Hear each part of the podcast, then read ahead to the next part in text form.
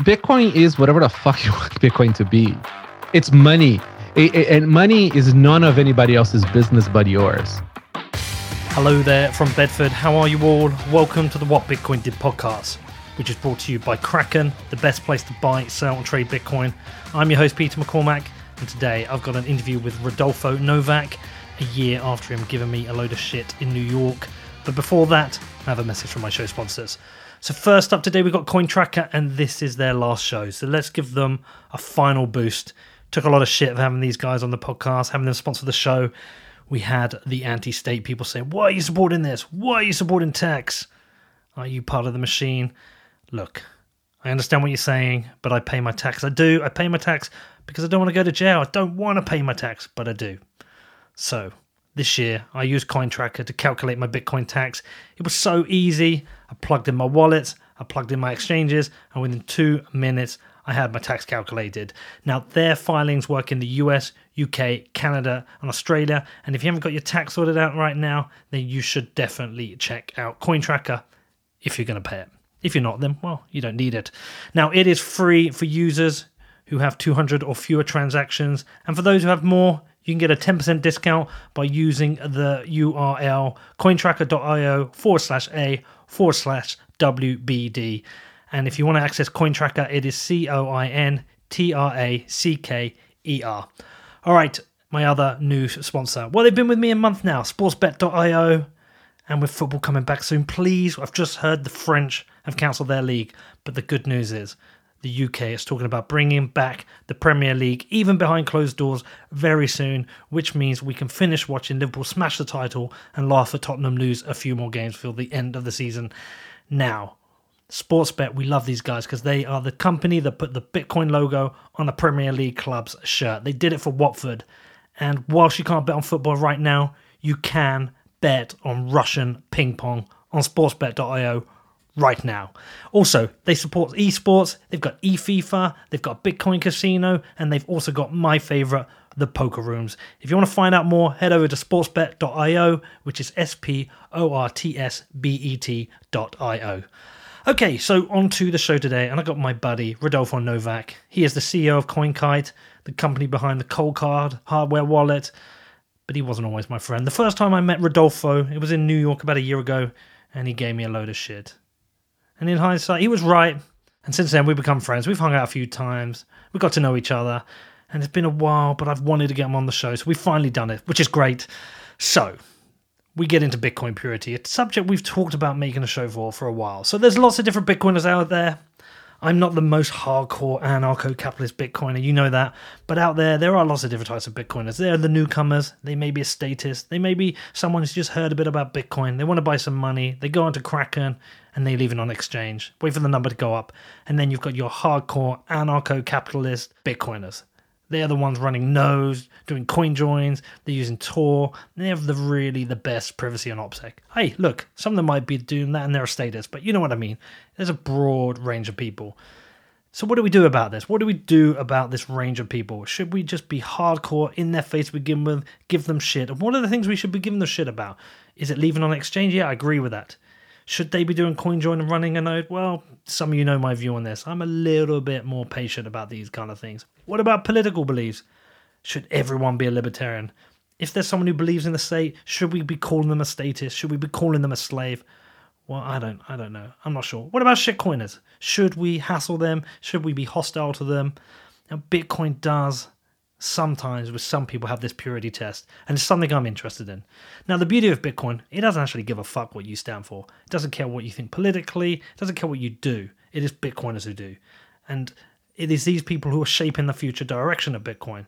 So should bitcoin have purity gatekeepers? Is this important? How important is it? What is it important to be toxic about?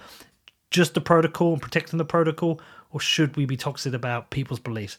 I mean i don't know I'm one of those who don't think we should, but I know other people do. I know it because they give me shit all the time. But I would definitely be interested to hear your views about this. Now, listen, you want to reach out to me about this show, you can drop me a note. It's hello whatbitcoindid.com. Some of you prefer to do that than talk about it on Twitter when I'm asking one of these provocative questions. That's cool. If you want to keep in quiet, you want to do this in silence, reach out to me on email. Also, before I go, my latest film is out. It's out on Defiance TV, which is up on YouTube. So youtube.com forward slash Defiance TV. When I was up at the Turkey Greece border looking at the migrant and refugee crisis there. Worth checking out. Would appreciate if you do. Let me know what you think. Okay, hope you're having a great week, and I will speak to you soon.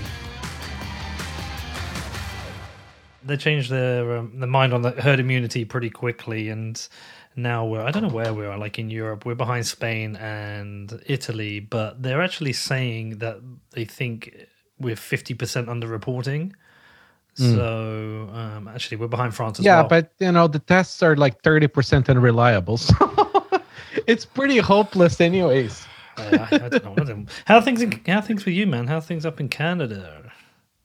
Uh, things are things are fine. I mean, you know, like um, it's a low density country. Aside from you know, my city is massive, right? It's like third largest city in North America. It's like Chicago size, but uh, no, the rest of the country is pretty low density. We have we have a, a communist healthcare here too. uh, it's actually illegal to to have a private healthcare here. Really? Oh, so I have private healthcare. It's on- illegal. Like you can't you can't pay to make it faster. You can't pay to have it better. You, that's it. So that is commu- that is communist, whereas our, our- ours is so- socialist. Yeah, exactly. I mean, you have your socialized version, and then you have your option to pay there, right? Yeah. If you want to do some stuff here, you can't. It's actually illegal. Why the fuck would they stop that though? Because the the private healthcare system here takes pressure off the public health system. I know it, it's. Listen, our hospitals are already running, you know, like over capacity on a good day.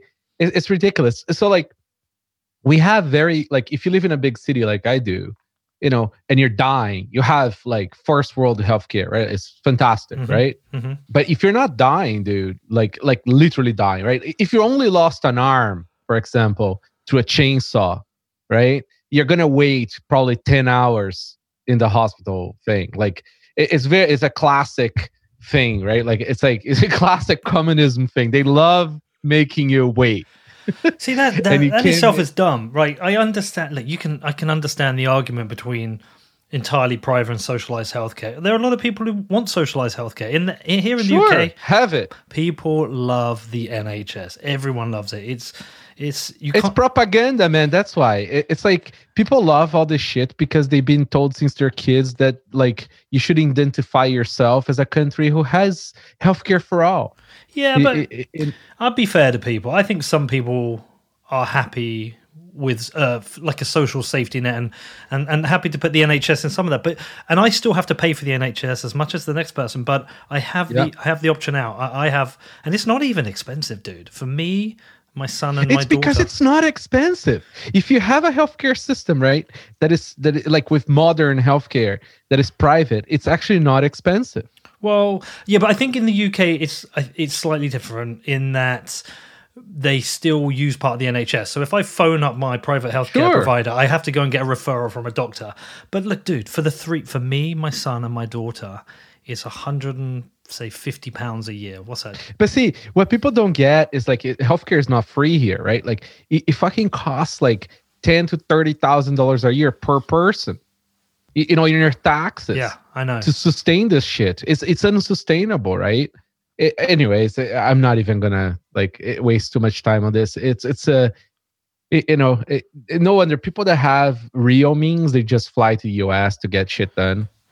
Well- uh, there is a few sort of tricky like private clinics here that sort of like they find some loopholes so that you can pay say 200 bucks a month and then and then you have access to like a family doctor pretty fast uh, but but that's it like it's not like they can actually do tests on you they, they can't really do anything it's all communism Well, I don't want to. Is no- I got. It. I tell you why I got it. I don't want to fuck around with cancer, right? If my mum had cancer, and if I get it, I don't want. I don't want to go on a waiting list.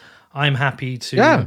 pay, and it's not like out of privilege. Everybody, not It's everybody. necessity. A lot of people can afford private health care and choose not Yeah. to do it. I, d- I don't. I don't buy into that argument. Like, oh, you're privileged. Like 150 pound a month. that's bullshit Yeah. this whole privilege shit is bullshit i was fucking poor when i came to this country man like you just fucking work and then you pay for shit it's Yeah. not like that complicated Yeah, but I, I want to pay for it. But but like even the the US system isn't great. Like you got people in the US who fly to Canada to get their medicines because they're like a tenth of the price, right?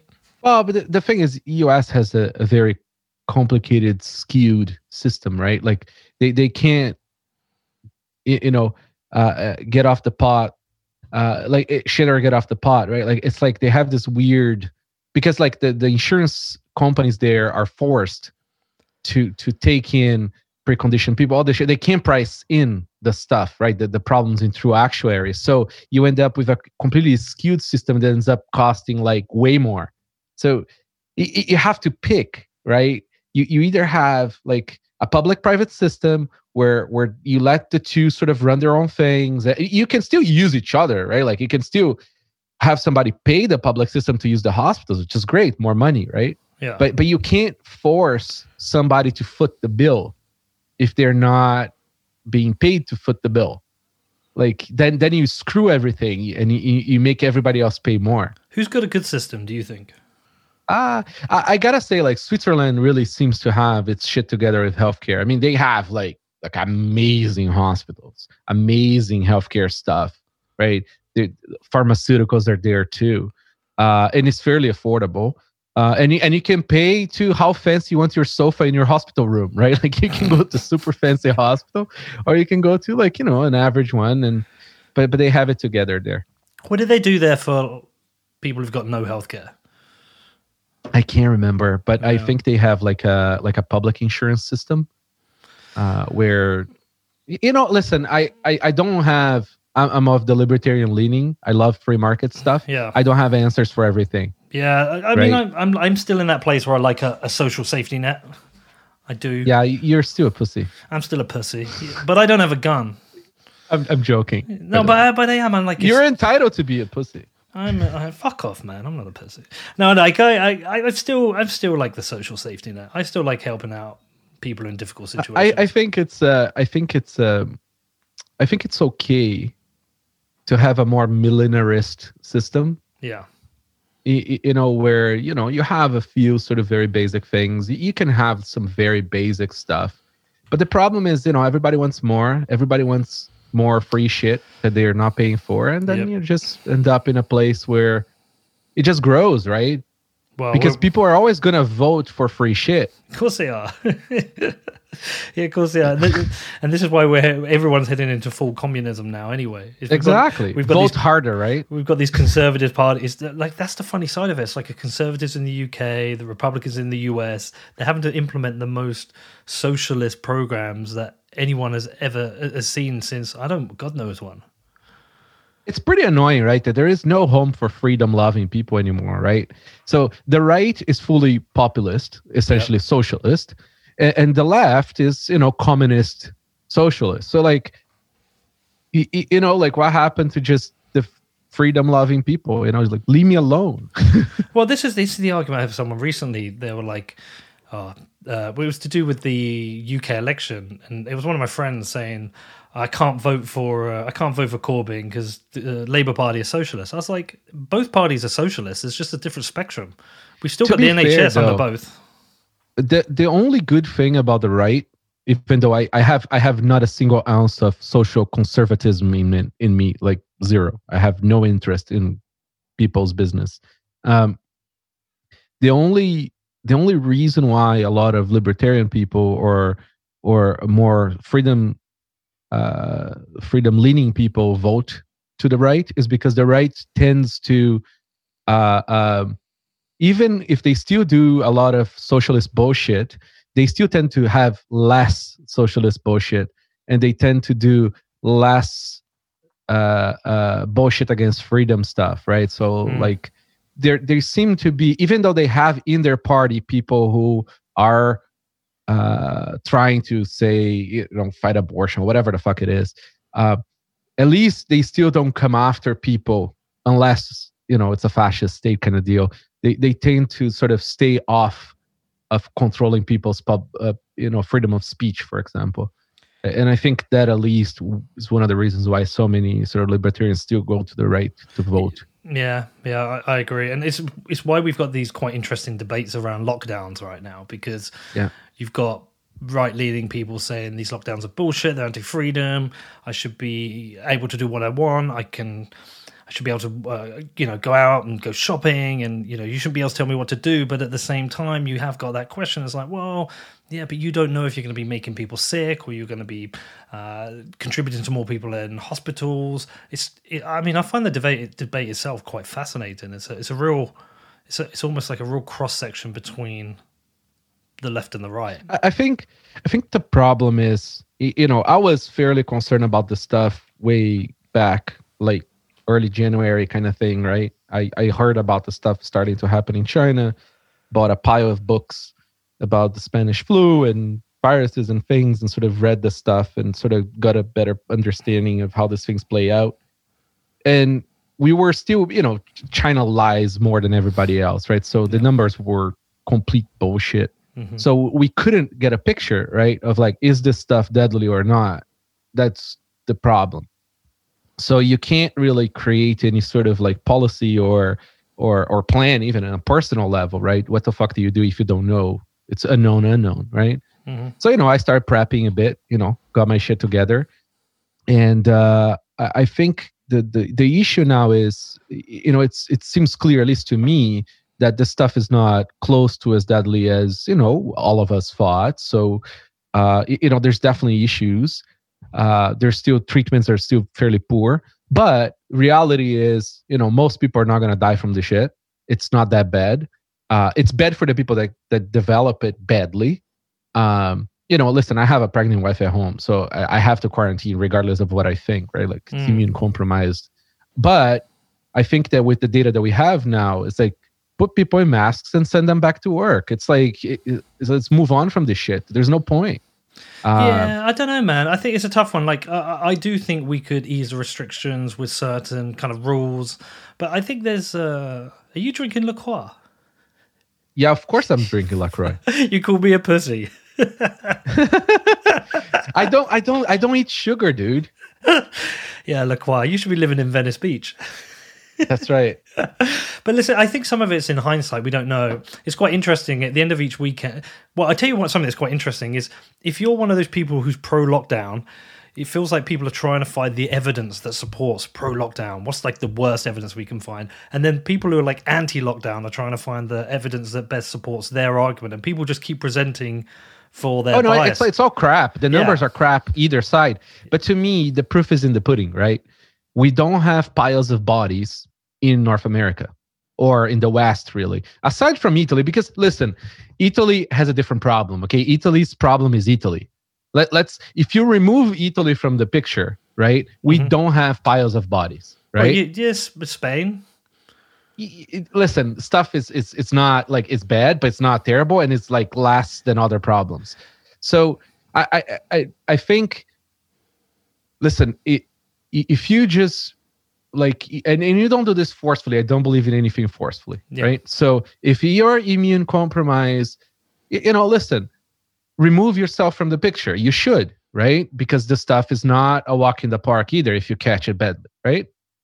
But for everybody else i mean let people assess their own risk right? I mean reality is that most people are not going to end up in an icu it's just just they won't. Uh and, and you know like just I, think we're reaching a point now where the economical consequence of this is going to kill more people than the virus itself. People kill themselves, man, when they lose jobs. Yeah, I mean, you're, you're potentially right. I think even even more so in parts of Africa. Um, I think we're heading for I think I saw in the BBC this morning where it's kind of the worst famine that the world has ever seen because yeah. of the potential breakdown of supply chains. I see that too. I do see all of that. Brazil is a disaster. Yeah, it is. Uh, but I also think one of the things I, I, I think is most important is, is, is that actually we we won't really know. I don't think we will really know what this thing is for about a year we won't have the true data because we don't really know. For example, they say not lots of people aren't dying. Well, we don't know if it would have been worse because if everyone had carried on, then you know the viral loads would increase, and we don't know who, what density has to do with something, what public uh, systems have to do it. We don't know if, for example, one country. I, I think I've read about thirty-three different strains now. We really don't know how how bad this will be. Yeah, but hindsight. you know, again, it's like we and we're never going to know, in honesty, because you're also never going to know how many people carried the virus and were mm. uh, uh, completely asymptomatic. Because reality is, you can it's going to be very hard. Well, one is PMR test, right? So the, the blood test for viral load is useless because it's, I guess like 30% error rate. And worst, after you had it or before you had it, it doesn't show. So it's it's completely pointless from from a statistical perspective here. And then the immune system markers, right? Test, um, the serology one. You, I think you only depending on how bad you had it, uh, you're only going to show it for I think a few months after. Uh, and if you didn't get it badly enough, I think it doesn't even show at all. Mm-hmm. Uh, so, I mean, the reality is that we're never going to know how many people no. have it to be able to do to do uh, CFR, right? So the the the death analysis on on how many people die if they get it. Um, so again, the only way I see this playing out is you know you have to count the bodies, right? There really is no it's like only people that got bad enough you can truly know that they got it and, and then you know you look at uh, like what kind of lockdown you had and you try to extrapolate from that how many people got it but still it, it's it, it's still hard i tell you what I, I tell you what like in hindsight you can come up with strategies mm-hmm. and my mm-hmm. hindsight is like okay it wouldn't have been a, a, bad idea to say look we've got this we've got this shit going on we don't really understand it we're gonna have a pause right for the next month a pause we're going to recommend that if you're uh, immune compromised that you stay at home you stay away from people you, you wear masks we're non-essential business this is a recommendation you can still go to the park and exercise during that period of time we're going to find out what we can find out we're going to build temporary hospitals i, I yeah. don't think some kind of kind of pause which but here's the problem. prepare this is this is all like this was all possible in january yeah, of course. China let like seven or four million people leave the country from Wuhan area. Yeah, no, dude. So it's, it's and Iran did so the, the same. The problem is like you, you know people were talking about like one is like Chinese racism, and two they were sort of saying this is just a flu.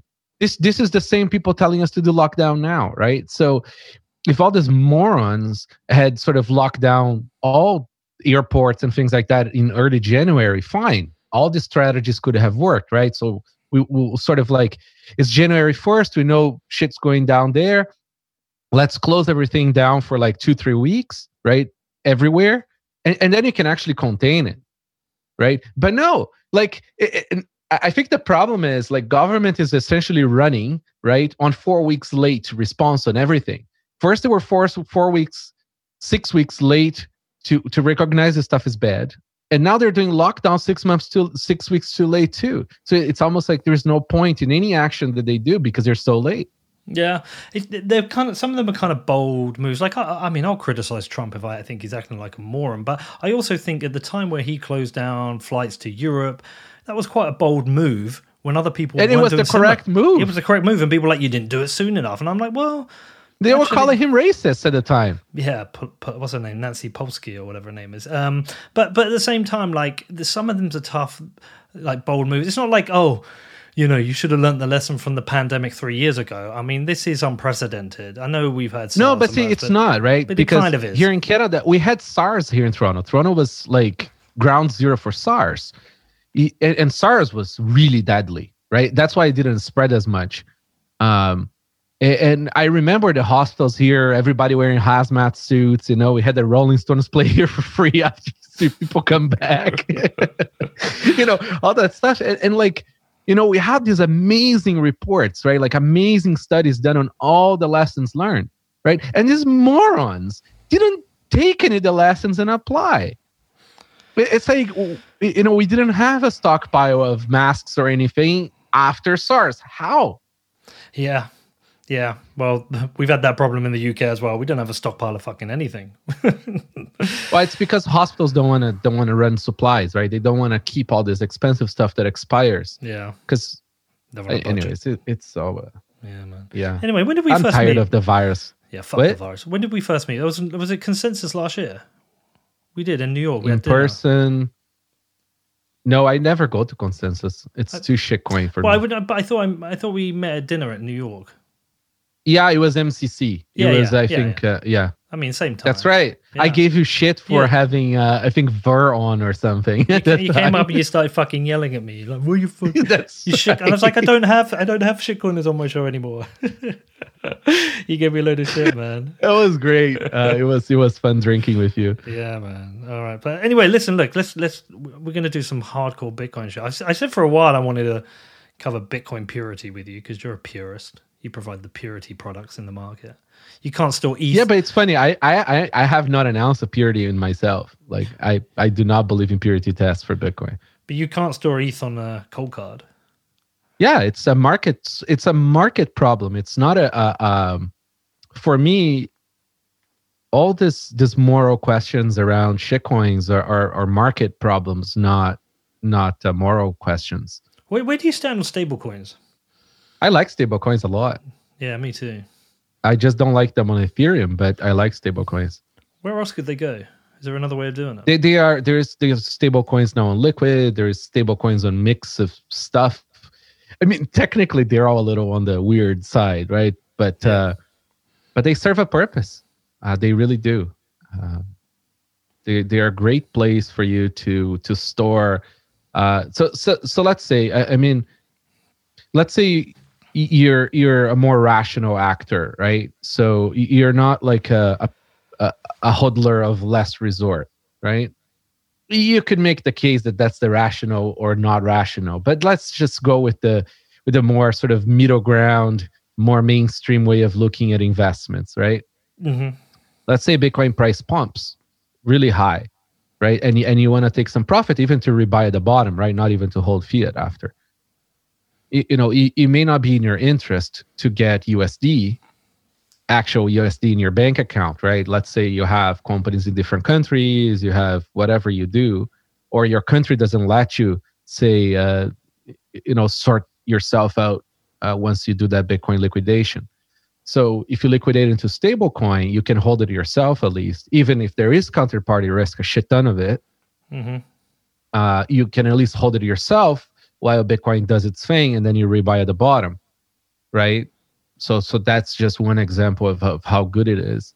Yeah, Uh, someone said to one- me uh, the other day is like also right now because banks hold was it like three percent, something like three percent of the reserves are actually in cash. Is that is that about right? Um, I, no, In physical cash. If there's a run on the bank, you can't get to your cash. Yeah, I like, mean- well, just hold it in a stable coin, like hold some. what, what's the reserve? There is no such thing anymore. Yeah, I know. I think like in you Canada it's like 0.2 or something. I, it doesn't matter. Like this guys will just print whatever it is, and but it would be helpful maybe like say you had ten thousand dollars in the bank maybe you have like put two thousand of that in cash in your house and maybe have two thousand in, in a stable coin Sure. I mean, but to, to be fair though, if you're set up to have fiat, like cash fiat, go with cash fiat over stable coin. Stable coin is only interesting if you're trying to trade, evade taxes, you know, skip censorship, other things while remaining in a stable value. yeah or yeah maybe also send him i, th- I think in sometimes it's it, it can be useful for remittance as well like if you want to get some Sure. to someone yeah, that's escape censorship, right? yeah yeah yeah well no but also like it's not even escape censorship just like ease just the ease Yeah, I, think- you know I I put that in the in the category of escaping censorship because what causes the friction in traditional remittance uh, systems is censorship. yeah it's the bank yeah yeah the Do minimum. you know what I mean? It's not, not really the banks, right? It's the government that doesn't want to let the banks because the banks want to fucking do it. No, but sometimes like the banks are slow. Like you can't do things on a weekend or something as well. So no, I get it. So anyway, listen, man, can you take me back? I don't, I don't do these normally for a while, but I, I wanted. Uh, it's going to be helpful for today. Take me. Can you do me your Bitcoin back, backstory when it started? Um, so it was the Slashdot article in 2010, I think. Damn, It's been a while. way back. Uh, and uh, you know it looked interesting. It also looked completely insane, unlikely to happen. uh, of course, I didn't buy it right away, and uh, I, I kept on following it and sort of playing around, and and then you know I got some. I sent it around. It was interesting. Then I built uh, a blockchain explorer to learn about it uh, with uh, Peter, my business partner. and then uh, and then we built uh, Bitcoin debit cards. Uh, way back then, I think was uh, 2012 or 2013. A little too early. Uh, we built the debit machines. We had them in like many different countries. They were actually designed for people to do uh, in-person exchanges and remittances, like Western Union, by leveraging the cash float of the of the grocery store, right? Uh, mm-hmm. But then using Bitcoin as the rail, and uh, that we closed down years later, and uh, and then we sort of focused more on the, you know, we were back end for some exchanges. We were doing like multi-sig wallets for users, all kinds of stuff. We we were we were very featureful wallet. but what was it to you? Like, what what appealed to you about it? It, it, was, I, I, mean, what really truly hooked me up to it was my first transaction. It, it was like uh, between me and my business partner, and I I I, I sent uh, uh like a little bit of coin, and, and it was like like holy shit. It was truly a holy shit moment. It was like mm. I, I just there is value in the computer like the, the value is mine it's not like i'm deducting my paypal and sending it to you right like it, the realization that that was possible to just send a little bit of money between me and another person without any third party it, it was like like mind blowing i just it was like okay i i need to build something on top of this like it was immediate yeah and were you, were you always Bitcoin only, or did you like look at shitcoins at all? Were you clear um, from the start? You know, of course, I, I, had I had a few shitcoins. I think I might still have uh, some dead barbecue coin in a hard drive. I was I was a uh, uh, I was uh, a fan of Litecoin for a while, not not because of any technical reasons on it. Uh, it's because I, I believed in those days uh, you you could kill Bitcoin still right by making it illegal.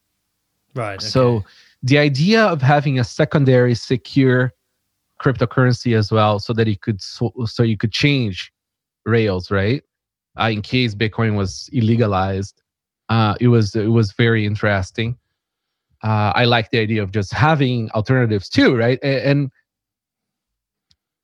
uh, and at least in those days you could see some coins trying to to to just take the torch by offering some different technology, right? Mm. Uh, and, and, then it was just a slew of scams. Uh, yeah. And, and, then I just sort of slowly completely lost interest in anything. Ethereum, when it came to me way back before it launched, uh, I was like, this is very stupid. so I never bought it, never owned it. Really regret not buying founder shares just to dump it after. But uh, but aside from that, uh, it's just I, I just just, just from like a like a, a, very rational sort of like a monetary or, or financial planning uh, i i find the shit coins unless you're a scammer or the bottom of the scan or or using or leveraging them to do trading it, it's uninteresting to me yeah yeah i think a lot of people go through that shitcoin phase. Uh, you almost have to. I think I, I, always actually I'm always surprised if somebody hasn't done it. If they just arrive and go, yeah, Bitcoin's king yeah, everything else doesn't matter. I completely get it. I mean, I went through it for like six months to a year of figuring it out. I, I, I always, I'm always surprised when people don't, but it's a good thing. Yeah, it's like experimenting is important. Like you, yeah. you need to arrive at the conclusion by yourself. Uh, otherwise, you just you're gonna wreck yourself. Exactly, exactly. All right, cool. And then the, the, what I'm getting at is like the thing I want to talk to you most about is just a couple of things I've been wrestling with recently. Is that kind of like what actually is Bitcoin for? Because th- there seems to be lots of different kind of narratives and, and things that people want to do and their objectives are. And there's very much this kind of like freedom, take down the banks, hyper Bitcoinization, Austrian economics, libertarian, blah, blah, blah.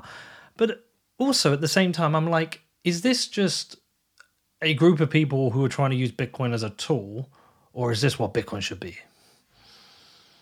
And that's what I'm uh, running into right now. Yeah. So Bitcoin is whatever the fuck you want Bitcoin to be. Yeah, it's money, it, it, and money is none of anybody else's business but yours, right? I I I truly truly get like I get triggered when when people force their preferences on me in regards to money, right? There is one crowd that forked actually and, and lost the battle, right? Lost the market, uh, who believes Bitcoin is just cash. Yeah. Uh, and, and there is the crowd who who sort of like uh, is very intense about store of value. The the difference between the two is is that um, the store of value people are right. It's just that it's store of value plus cash, right? But Bitcoin cannot be cash without store of value. So it's very important to, to make that distinction. Uh, and, and, the reason why the store of value people get taken seriously and the cash only people don't get taken seriously. It's just that the, the, the cash people need to understand that without store of value, there's no cash. Well, I think they, I actually think they feel the same. I actually think they kind of feel the same because otherwise, why would they invest and hold it if they didn't think it would go up? Yeah, but but, but it's I find that uh, a lot of the cash people are the people who don't comprehend Bitcoin technically, yeah, really technically well enough. It, yeah, it's I, like they, they're less technical people. Yeah, but, I, but not. That's not always true. I'm less technical. You know that. Everyone knows that. I don't know shit about the tech, but I I, I know. I'm talking about people, the cash people. Yeah, but I think also I think sometimes people just follow a narrative. They've born into a narrative, and once they're there, they're, they they they struggle to change their opinion. But I still think they believe it it's almost like it's almost like both believe is a store of value and cash. They're just the weightings are different, right? The B cashers they they believe it's peer to peer cash, but like they must believe it's part store of value if they think it's going to go up. But but see, I I think I, I the reason why I don't even bother the Bcash people is because they they they were they're sold the scam essentially right and now yeah. it's in their interest to perpetuate that so they don't lose their bags of course so it's kind of hopeless to even bother with them. What, what I'm, I guess what I'm referring to is the people who use Bitcoin, Bitcoin, and keep on telling everybody to buy stuff with Bitcoin. Like I, I don't even consider the Bcash people part of the conversation anymore, mm-hmm. right? It's like a, a few so it's like it's like they're a religious sect that just sort of lost right it's like it's like you know like a few like you know like irish dudes still trying to to run some gaelic religion all the way up there and that's it right like i mean it's like sorry buddy you know your thing is cool and all but like you know nobody followed it uh what's interesting to me is is like the the, the amount of people that still try to force their preferences on Bitcoiners and, and partake in the Bitcoin ecosystem, right? Yes. Um, and, and, I think a lot of that partly is because of their poor business decisions. Um, I think a lot of a lot of uh, business, and this is why so many people went to the uh, the two X agreement, or or a lot of the big businesses wanted to do the the block increase, is because like you know higher transaction fees are a problem if your business is commerce right? Um and and they you know rightfully wrongly they couldn't wait for us to have segwit or wait for lightning network right to, to sort of solve that problem. But money doesn't give a shit if you can't sell your hats for bitcoin to the 10 people that want a hat for bitcoin right? Uh, because the fees are high. It's like and, you can scream as much as you want on twitter right? And, it's not going to change because the economical actors in bitcoin uh, are, are, like they will enforce right all the economical nodes they, they will enforce a sound monetary policy here. And that's not going to change. Um, I, I think that's the the problem right? It's like so so these people made a bad business decision to their fault or not but they're perpetuating it. Um but did they sorry it, did they make a bad business decision or did they make a business decision and then down down the road things changed and then they realized see, it wasn't going to work?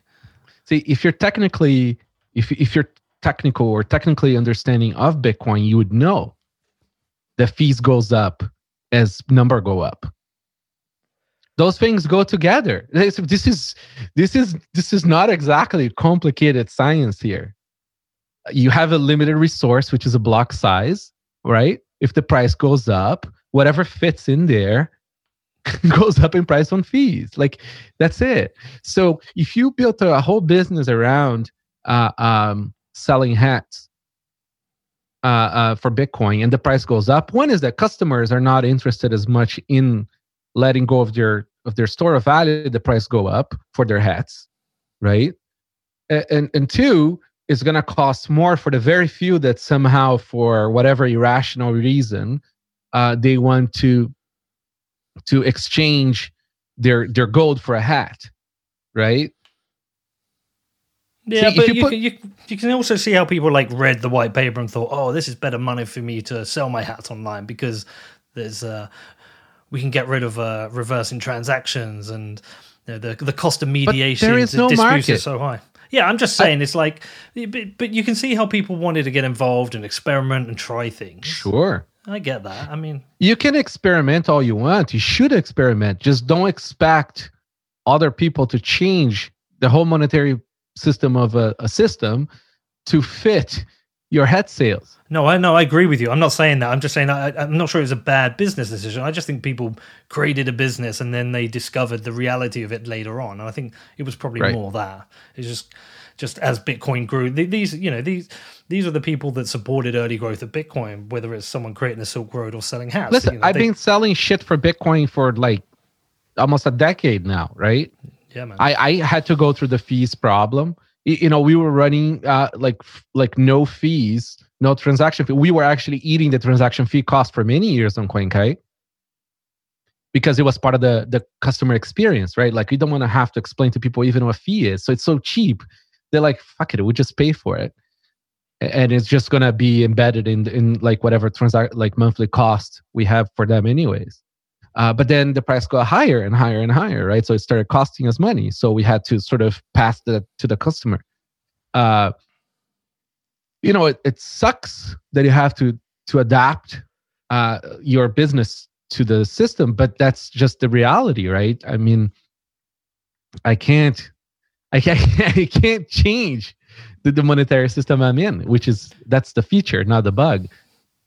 But I get what you're saying, right? Like it, Bitcoin is Bitcoin is whatever you want it to be, whatever your use case is. Yeah.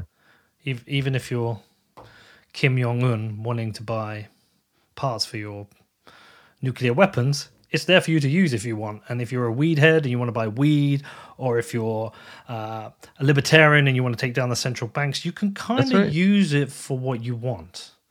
Exactly. I mean, and and what's beautiful about Bitcoin is that the game theory is it's like everybody has its opposing uh, needs and opposing sort of views, uh, they keep each other honest in making sure that the system doesn't break, right? And then we have the number go up technology that keeps everybody interested in it. It's a truly beautiful system. Yeah. Yeah, I covered that with, I think I was talking with Dan Held, and we were talking about the monetary policy, saying how beautifully elegant and simple it really is. Yeah, it, it really is. You, you use greed as a way of maintaining interest in security, right? Uh-huh. Because that's really what's all that there is for miners here, right? It's like future price of Bitcoin, right? Because they're going to try to keep as much as they can and sell later. Mm-hmm. Um, and then you have everybody else in the system either using for the non censorship or for number go up too. It's like, and everybody keeps each other honest. It, it, it's it's amazing. Next up, I talked to Rodolfo more about Bitcoin purity and narratives. But before that, I've got a message from my absolutely fucking amazing sponsors. So, firstly, let's talk about Kraken. They put the power in your hands to buy, sell, and trade Bitcoin. And in these strange times where governments have printed unprecedented amounts of money, many people are considering Bitcoin as an insurance. Many are considering it as an option. And right now, there is no better place to buy Bitcoin than Kraken. And you know what? They get it. They are on a hiring frenzy. Things are growing for Kraken. Now, at Kraken.com, it could not be easier to sign up and buy Bitcoin. And you also have access to their beautiful mobile first app so you can buy Bitcoin on the go. With their world class security, they are the most trusted cryptocurrency exchange on the market. And with their 24 7, 365 customer support, they can help you with any issues, whoever you are or wherever you are. There is no better place to trade Bitcoin. Find out more at kraken.com or download the app, which is available for the iPhone and Android. Just search for Kraken Pro, which is K R A K E N P R O. Also, today we're going to finish off with my longest ever sponsor, the amazing BlockFi, the future of Bitcoin and financial services. And if you did not check out my show recently with Zach and Flori, the co founders, you want to go and check that out. They get a lot of criticism, a lot of people pointing fingers at them with regard to their services and how they would handle massive market volatility. Well, we've just been through the most volatile period the markets have ever seen. We went to negative oil prices. I didn't even know that was possible, but clearly it is. But BlockFi rode this out like legends. Their risk management procedures absolutely crushed it. So go and check that show out. And listen, if you want to find out more about BlockFi, they've got two great products on the market. They've got their interest accounts, which lets you put your crypto to work and earn monthly interest payments with your Bitcoin. And with their crypto backed loans, you can access liquidity without selling by using your crypto as collateral. You can unlock up to 50% of the value of your assets in USD. Now, if you're interested in checking out BlockFi, I always recommend doing your own research and then head over to blockfi.com, which is B L O C K F I.com. I still like wrestle though with what what is it? Like when people ask me what is it for? Because it's, it's a really tough sell to go to people and say well it's a way to take down the government.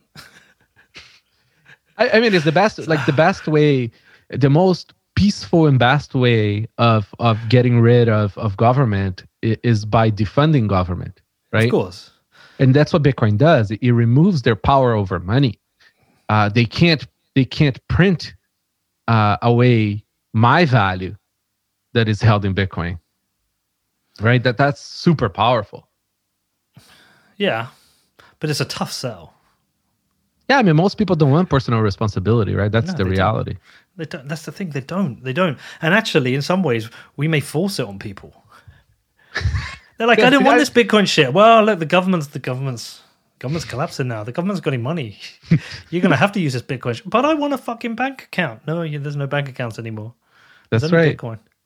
Yeah, no, it, it's it, it's uh, it's um, I guess it's well, see, like way back in the day, hundreds of years ago, right? Uh, you had you had forced personal responsibility, right? If you don't wake up to take the crops to feed your pigs, you, you know you don't eat.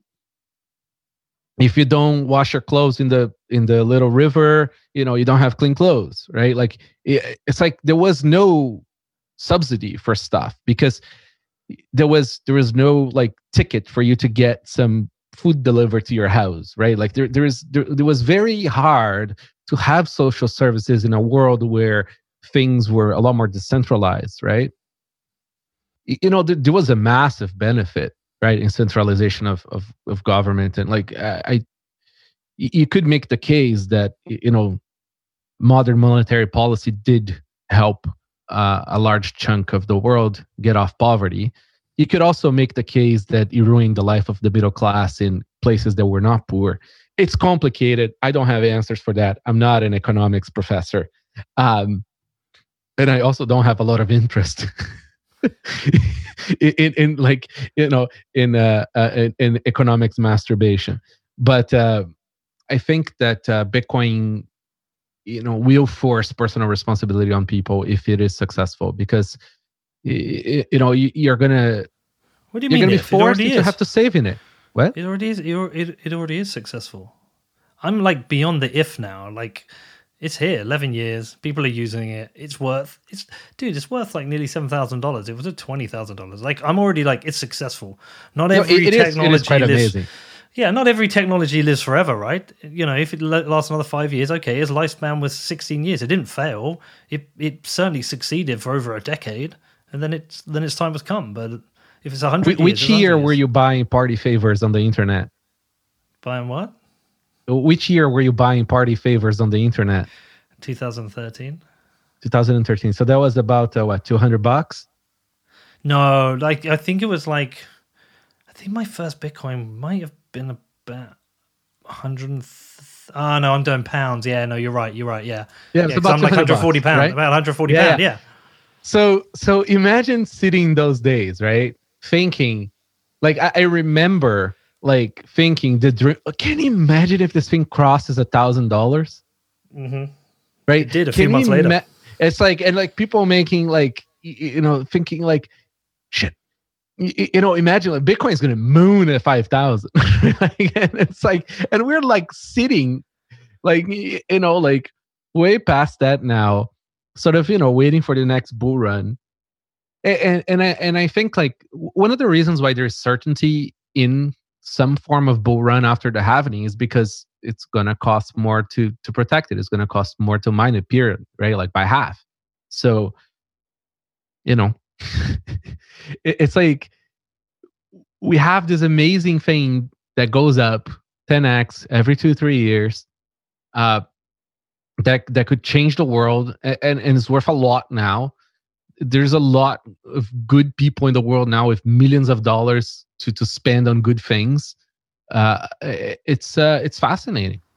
But if if like the goal is the goal is to take down the banks and take down the government i keep thinking about it. I've, I've been kind of toying with this idea of bitcoin generals and soldiers trying to separate those who are the the Tor running, um, node operating, hardcore technical Bitcoiners who understand how the protocol works. From those who are like my friends are like, yeah, I want some Bitcoin. It's like, okay, we'll go on Kraken and, and get yourself a, a Ledger or a Trezor. Yeah, fuck that. Those things That's are it, shit.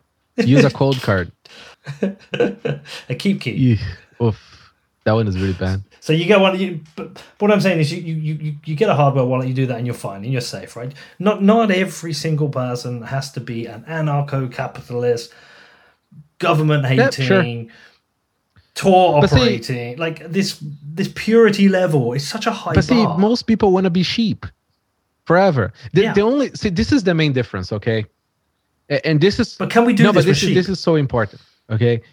The difference between Bitcoin monetary system, okay, and the fiat monetary system is that if you want to be a general, you don't need permission.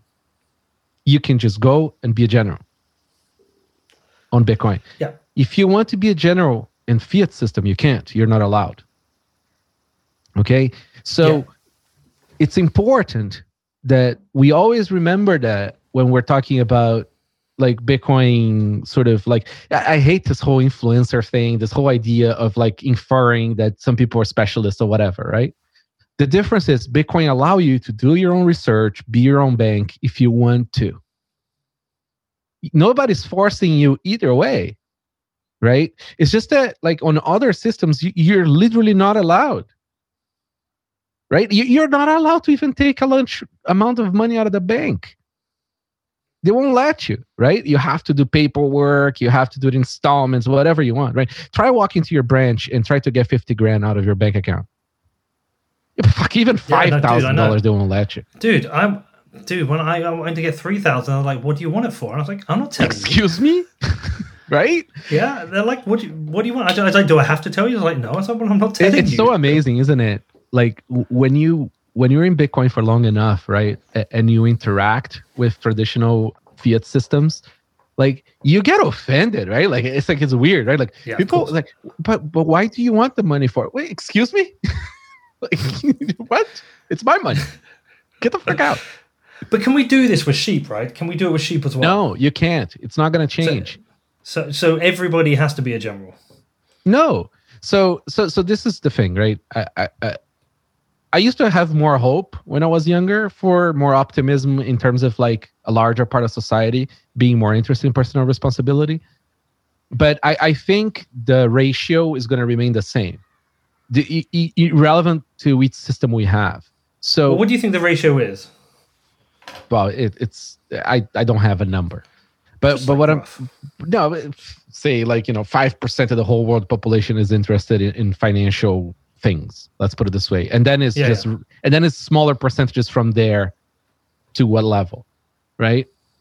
So so let's say let's say we we're, we we we just successfully peacefully move on to a bitcoin standard right in the world.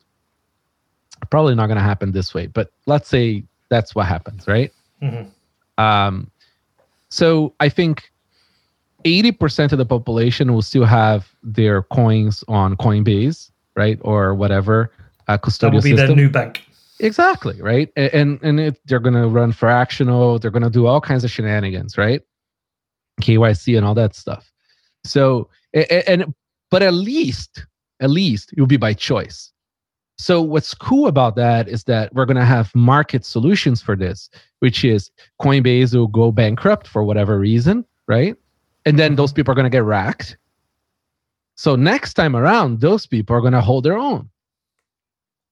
So at least you have the choice, right? So this is the first time in human history that we have access to a hard money that's digital. So um, before, you, you know, like you had to, if you wanted something that was not sitting as a pile of gold in your house as a store of value, right? You'd buy stocks, you'd buy ETFs, you buy whatever, right? Like some some financialized thing. And that's how you held your value. But those are at the peril of censorship or whatever, right? They're all completely managed by a central entity. Now, Bitcoin allows you now to to hold value by yourself in a much more safe way, right? Like it's much safer to hold say, you know, you have your your Coldcard with your million dollars worth of Bitcoin, right? We, you know, it, it's very hard for you to hold a million dollars of gold at home, right? You're going to probably get racked. Uh, a big home. Yeah, you know, it's heavy. Um, and, and, not just that. I mean, you're gonna have to have guns. You're gonna have to have like like a, a secure room for it. You're gonna have to have like gold has an insane cost for logistics, right? No, and I get all this, but but but the point I'm making, dude, is like if we if we want this Bitcoin to take over, do do we need to rely on everybody running a node, operating Tor? No, no, we don't. No, that's at the point. all. We so don't at that's all. Why I'm, that's what I mean. Do we have like? Do we have the generals, the the Rodolfos? No, the, no, the no. Mato, that's the Baudels. No, so I, I think that's the wrong way of, of looking at this. It, it's like you, you think about more like Bitcoin. Think more about Ronins, right?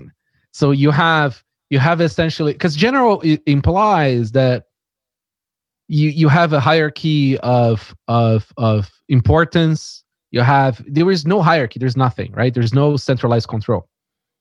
You can have people who are essentially samurais right? Running out there you, you know like maintaining the order of things right? By running the node by running uh, and it's in their economical interest and this is the main difference here this is why it's so important right they're not being told to to take a party line right like a general it, it, if you have bitcoin and if you have a meaningful amount of Bitcoin, it is in your economical interest, right, to keep the network honest by running a node.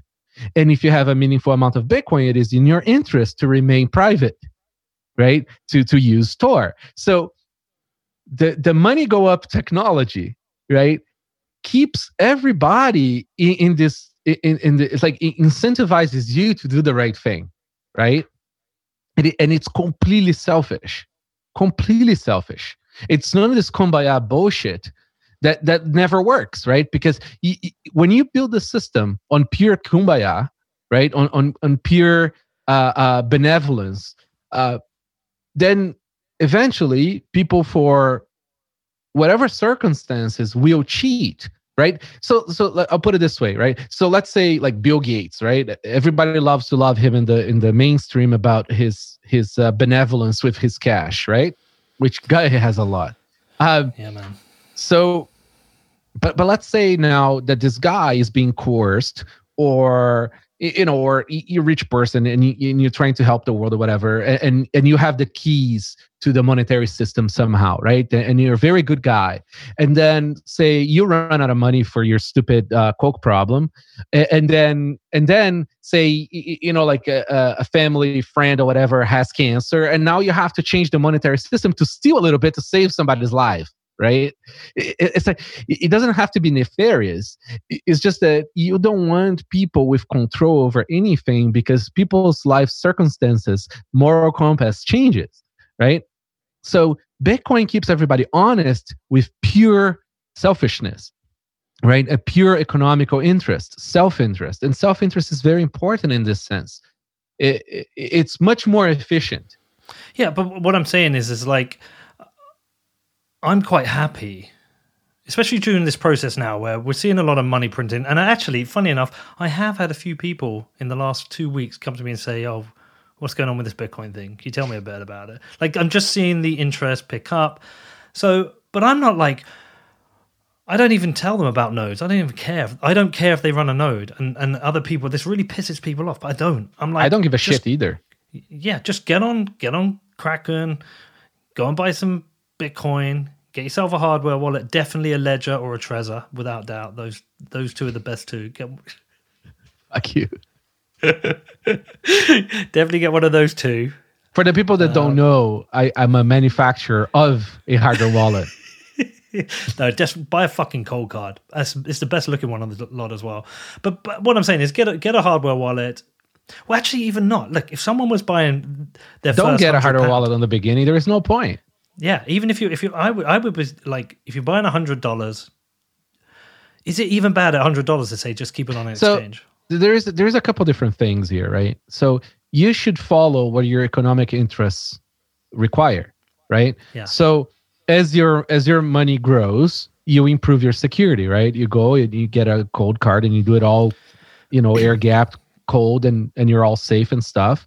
But until then, you know, say say you have no plans of buying more, right? You just bought 50 bucks and you know, it's if you're curious and you should be curious, you will explore how Bitcoin works and you're going to explore how to keep it safe and all that stuff, right? If not, then then take the risk that you find appropriate to the size of your hodl, right? Yeah. If it's 50 bucks and in your mind you don't care and you want to just see on an exchange, well then leave it there. It's not my business how you keep it. I think I think there's a difference though. It's just we have a bunch of people in this space, right? Who have been racked themselves or have seen their friends be racked by uh, non self custody of the coins, right? Mhm. So, you know, out of out of benevolence or or uh, out of like just moral uh morals like y- you know like we have an incentive or or we, we just don't want to see people react, right? Course, yeah, we completely so- agree. so we keep on pushing people to run their own nodes to to do the hardware wallet thing y- you know to sort of be safe. But we can't tell you what to do with your money and and how to to to calculate your risks right? I, I think it's just prudent for you to at least make a risk assessment right uh, of of like the time and money to secure it versus how much you have to lose right because reality is this is extremely fungible digital money so somebody can very easily take it from you or from an exchange right now i mean, listen, this is what made me do what I do for a living, right? It's like I was running a web wallet that had multi sig for customers, right? We close our system down. I had to keep my stuff somewhere. I had friends that had to keep their stuff somewhere. I had uh, like other people approach me that had to keep it somewhere. I didn't like the hardware wallets in the market. I built a better hardware wallet, in my opinion, and, and then you know we use it to keep our stuff safe, right? Um, but it was all out of necessity, was not out of a hobby, and I think that's a very interesting, sort of important approach. I mean, in my opinion, to life in general, it's like you, you have to assess risk in life, and you have to mitigate that in a sort of more like thoughtful way right? I, think that comes from personal responsibility in regards to your finances right? And i think people just been you know unfortunately schools have like all teachers are socialists like uh, you find one that's not right? But like essentially all the teachers are unionized socialists right? And they Mhm. teach kids not to have any personal responsibility right? Oh it's not your fault. Oh y- y- you know it's like uh y- y- you know uh collective bargaining the teachers are always striking in every freaking country of the world right? So they they they strike to get more money and the government shouldn't fire them and blah blah blah right? So we start teaching kids very early that there is no consequences or there there is no reality of resources in the world right? Um, Mhm. and people grow up with that right? So they grow up with their their pensions being managed by the government they grow up with their salary coming from an employer from the sky somewhere that just shows up in their bank account. And so it's very hard to take people from that place where it seems like everything is just done for them and is done well right into a place where essentially you have shotguns in a carriage crossing us with the indians shooting at you right? That's what bitcoin is it's like wells fargo crossing america in the freaking you know in the the 1600s right? Like it feels that way. Uh, so i think unless there is necessity it's going to be very hard to take the average person into this process. No I, I mean it's like you can sell some very easy, simple messages like, well, if the government keeps printing money, then we can look historically and your buying power's dropped. So perhaps you want to put a little bit into Bitcoin as a hedge or an yep. insurance. Um, and, you know, perhaps if you're buying like 100 200 $300, you can leave on an exchange. But look, if you're not going to leave it on an exchange, perhaps you should think about a hardware wallet and, yeah, go to that next step.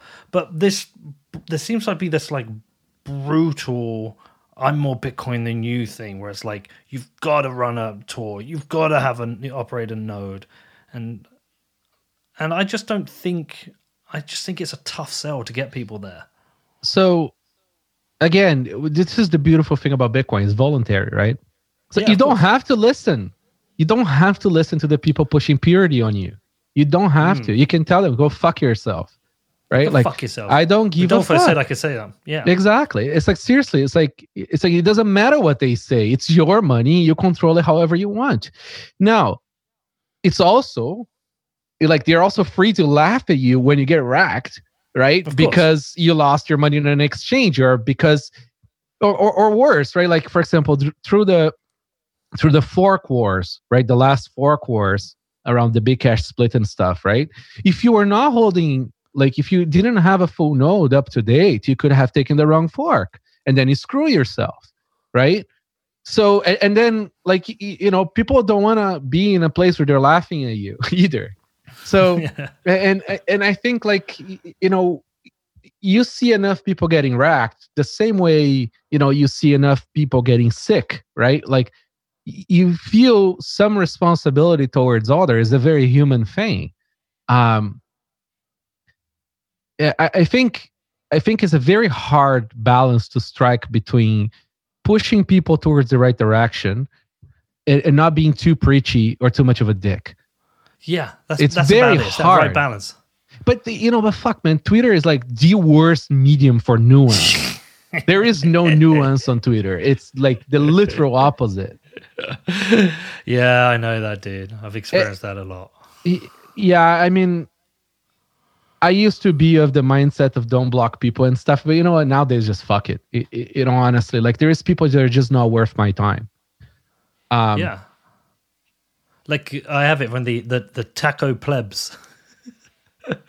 I mean, so I and I think I think it's also important for people to realize, and, and I, I think I think you you got screwed with that just just a couple days ago. It's Fucking like, hell! Did you follow so, that? that, that so yeah, mad. no, that's why I made that tweet. Don't release your business numbers. So what people don't realize is that people have different uh, different circumstances in their lives, right? So there's people out there where you know, like say twenty dollars is a massive amount of money, right? Uh-huh. Uh, eh, so when you talk about your your business numbers, it's a business, right? They don't have context, right, to understand that a business needs cash flow and it has mm-hmm. costs and it has to prepare for months after or before so so you know and then if you show that you know like the margin on a product is x right they're going to think that it's all profit on your pocket mm-hmm. right that's yeah, not yeah. like future investment in r&d or whatever but then you know if you show you're losing money people are going to lose respect for the product too so there is no winning when I know, you I know in being transparent like that. I, I don't think it's a it's a prude business decision. Plus, it's another yeah. thing too. It's nice. It's your competitors shouldn't know how much you're selling, how much profit you make, because they're gonna adapt their strategies based on that too. So uh, yeah, well, do you know what it was? Right? The the reason I did it is because back when it was like December 18, I just kept getting called a scammer all the fucking time. I was like, how am I a scammer? I'm not, I'm not even making any money. Oh, you're promoting scammers, blah, blah, blah. So when I got my first couple of checks, I was like, you know, I'm just to be completely transparent. Not tell what, what the value of each check is, but here's who I work with. Here's how I'm getting paid. This is what I'm spending my money on. Like but also it's kind of cool to show the journey and say look this is where i'm trying to take it like i want to do videos so like this is where i'm investing the money and but all it does is like there's like this one percent of fucking people who just get triggered by it, and they're like, he's making too much money. And that's, I was like, aren't we aren't, aren't we free market people here? yeah, no, it, it's like one, it's like it's none of your fucking business, right? That's one of the reasons why releasing business numbers shouldn't be done. But but if you do release it, be expect to have some feedback. yeah, and, look, I'm, and I'm and I'm uh, fine with that. It is what it is. I might but, leave it. I don't know. I'm I'm in an iron. But I think I think the main the main thing is it's uh I think there is a, a certain a certain level of jealousy, right? Like people are in different circumstances in their life, especially if they're young and and fucked, right? I mean that's just part of being young and beginning your professional mm-hmm. career. Um, so some of some of that frustration will probably be put on somebody that's successful. That's a very common thing that happens. Mm-hmm. You know, the other thing again is just the, the just no concept, no context of of of like actual money and accounting for a business, right? Like just just none. It's just in their yeah. mind is like check goes to bank from bank goes to party. Like, do you know what I mean? It's yeah. Like they don't, don't understand. There's a whole middle there between check in the bank and then and then you know out of the bank. Yeah, and the two and a half years of working 80 yeah, hours I mean, a week. And you and, should and, make money, dude. You should make a fuck ton of profit. Like, hopefully. profit is a great fucking thing. It's like, that's what we're here for. That's what we're here for. Bitcoin is a capitalist tool, man. exactly. It's like, it's not fucking socialism. Yeah, but that's where some of this hypocrisy comes in in Bitcoin that kind of pisses me off. It's this, this, this, like, we're fucking free market libertarians. Look, someone's making some money. Let's destroy them. Let's tear them down. You can't fucking make money. It's like what, what, what, what, what are we doing here? Yeah, it, it, it's um, you know, it's uh, that's why I'm proud to be a monomiac. Ah oh, man, listen, look, tell, tell me what's going on with your with your company at the moment. What's going on with Coldcard and everything else? Um, so uh, we we you know we launched Mark three. I think almost a year ago now. It still remains unpwned, which is pretty cool. There's people mm-hmm. out there with you know million dollar labs trying to break it to embarrass us, but uh, they they so far have not been successful, which is a lot of fun. Mm-hmm. We're working on our next version that will come out in a, some time from now, quite some time. Um, how many you work on it? How, how, how many people? Is it literally just you and your partner, or is it like a no? we no, we have consult. We have like like other people that do stuff with us. We also have a, a factory north of here. Uh-huh. Uh, we make all the stuff here in Canada, which is which is a lot of fun, and uh, it, it's like uh, this is this is like it's a weird project, right? Because after we closed down our last sort of services, we ended up keeping the business open, but we closed down all the the services we had we had like about four billion dollars worth of Bitcoin deposits. Um, what? And it was, you know, it, it, was fun closing it down, making sure everybody got it all back and stuff. And you know, mm-hmm. a, a, huge chunk of it was in multi-sig, so we we designed it in a way we couldn't run away with it. But that that was a lot of fun. You, you know, I I really don't want to run a business where I'm like 24 hours a day maintaining a server somewhere. It's just not I want to just focus on making stuff, right? Like physical things, hardware. It, it's it's like it's just like building stuff is it's like it, it's like it, that's what I do in my past time kind of thing, right? Aside mm-hmm. from like barbecuing and camping, it's like just like you know, I just I just spend my day building stuff. And so when when we closed down Coinkite, we, we needed a place to keep the stuff, so we built uh, we built Coldcard, and Coldcard was just like an open source not it wasn't even going to be for sale necessarily. It was just but you know we had enough interest so we, we just we made extras and, and sold it all. Um, and then we're like okay well you know let's focus on that as a business then. It's fun. We make you know Opendime, the other uh the the the, the bearer asset. Mm-hmm. and we have this thing where we like to invent stuff. Like we, we don't want to make things that exist right? We, we really sort of just just want to like we want to sit and sort of explore have like basement full of prototypes kind of thing. So what's coming then? So we we just launched the cold power right? That little uh it's like a uh, it converts a 9 volt battery to 5 volts. Uh, so essentially, you have like a USB power supply from a nine volt battery that you can find in your local fire alarm. Um, and uh, that one is nice because it really sort of gives you uh, um, a nice buffer between a computer and a Coldcard for you to be really safe there, uh, truly air gapping your your hodl. But no, next is uh, we're working on a product that uh, it's going to be not replacing Coldcard. It's gonna it's gonna sort of be probably alongside it. Um, Ooh, is it a node? No, I'm not launching a node. So I've been wanting to make a, a, a, a node, a proper node, right, with actual security on it. So you could do uh, like a nice little uh, HSM there. We end up launching the HSM software for you to use a Coldcard as a server HSM. But uh, no, we're making uh, we're making another little device that okay, uh, it's a, it's going to be a bit bigger and uh, it's going to do a lot of more interesting things and that, that should go alongside nicely with with uh, with Coldcard. And uh, we're working now on the industrial design and sort of working on pricing it, and you know figuring out like exactly you know we're building the boards and working out the economics of it. When you make, I mean. Making, what does it do? Just fucking tell oh, me. I, am not. Do? I can't. No, I'm not talking about that yet. Um, All right, man. All but right. what's fun is uh, see, like making stuff is easy.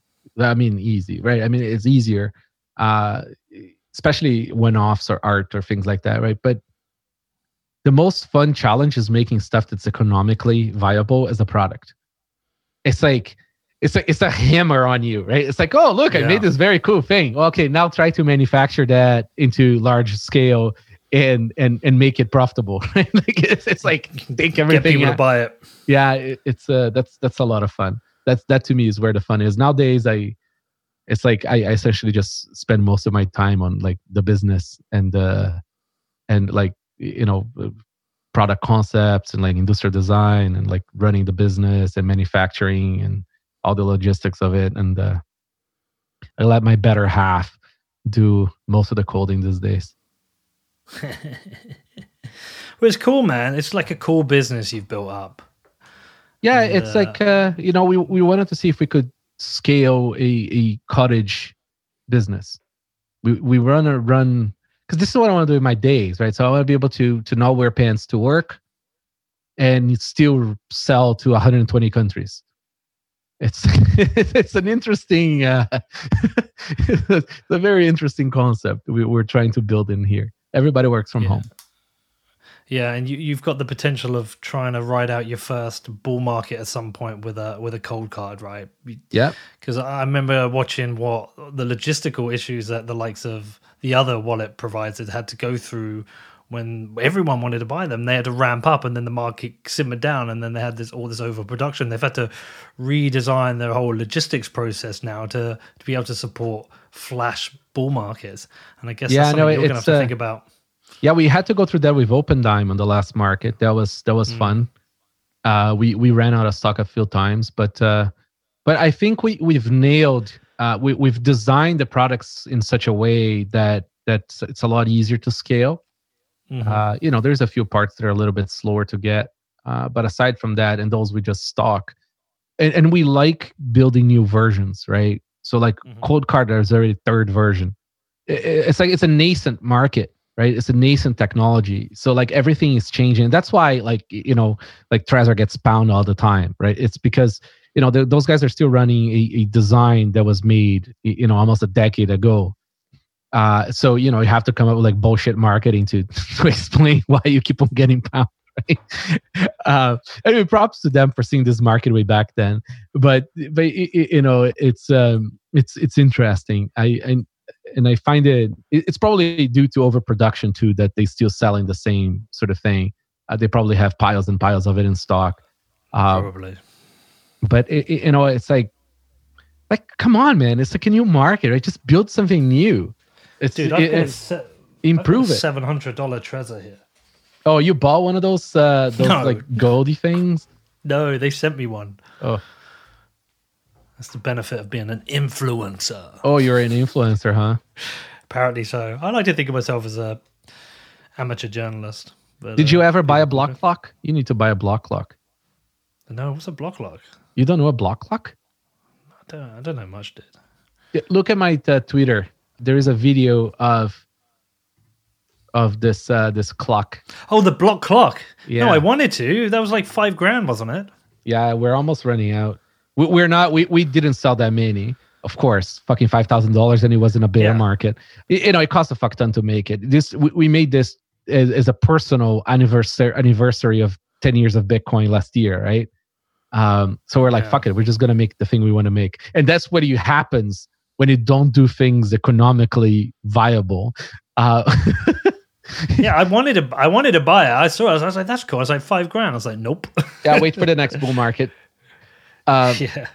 but uh yeah no that we we we didn't sell that many of those but we sold enough that uh we're capping at the whatever this batch that we have that's it it's gonna be and then we're gonna release the number of how many were made ever and we're never gonna make one again probably I reckon. I reckon you made less than fifty.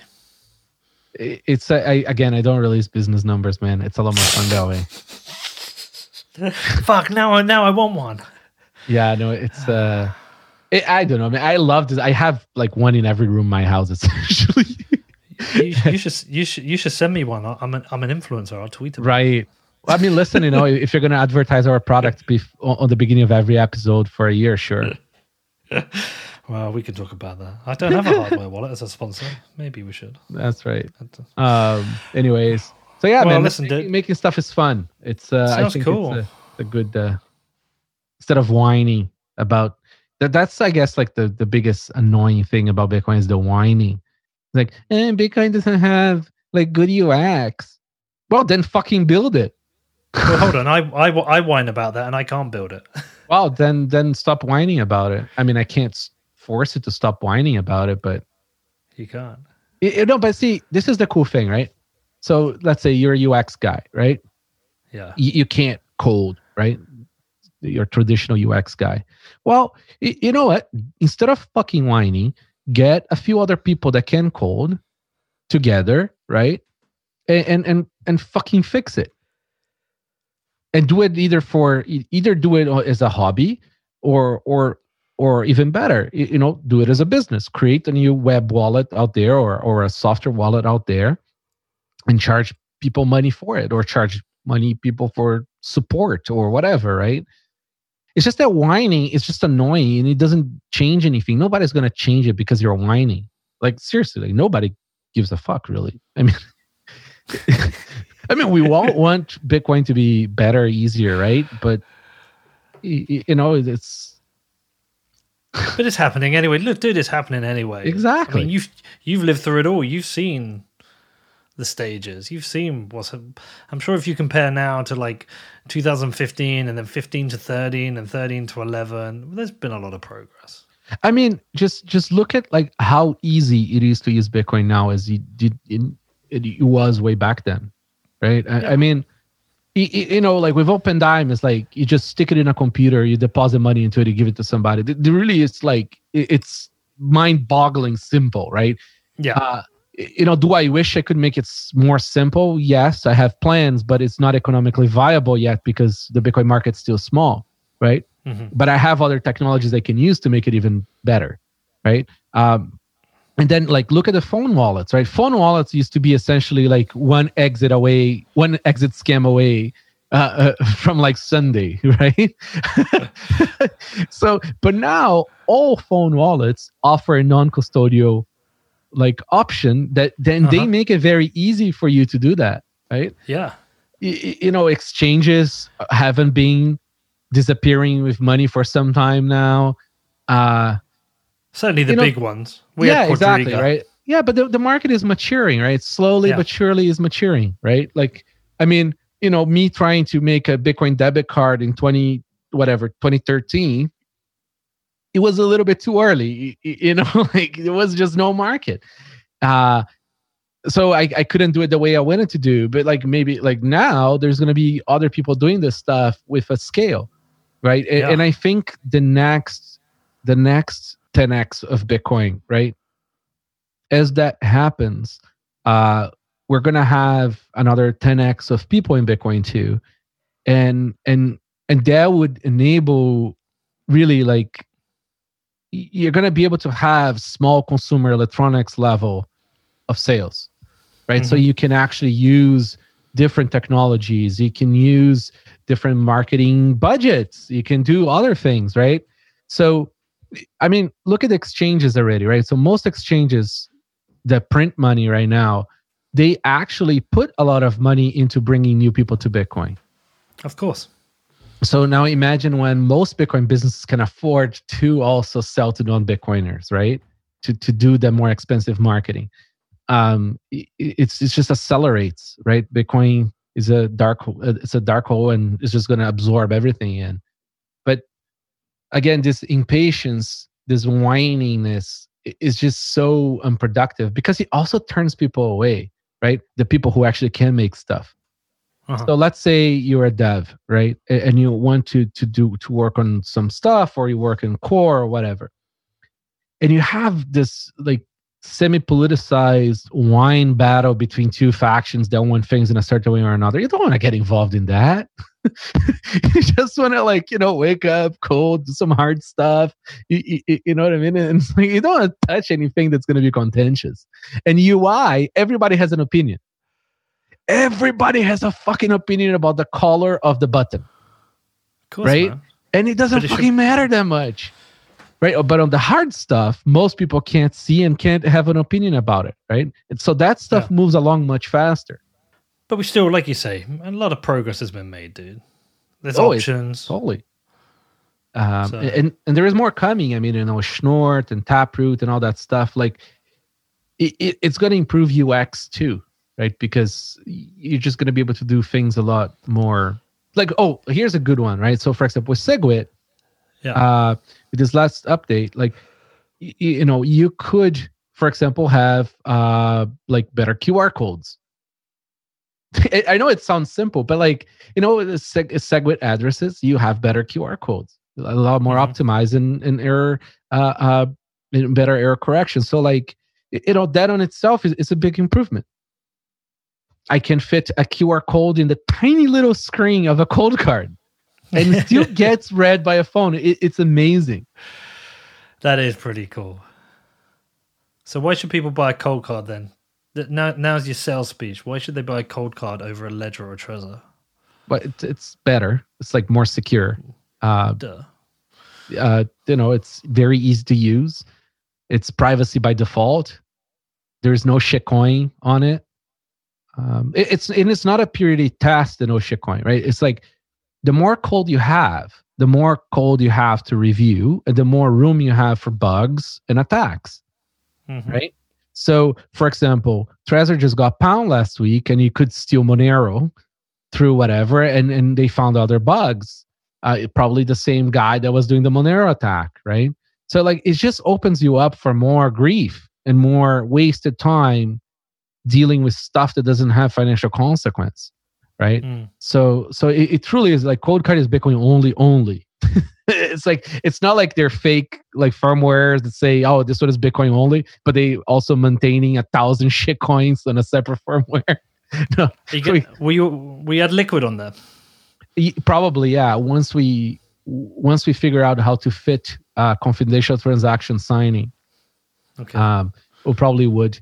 Uh, it, it is Bitcoin based, right?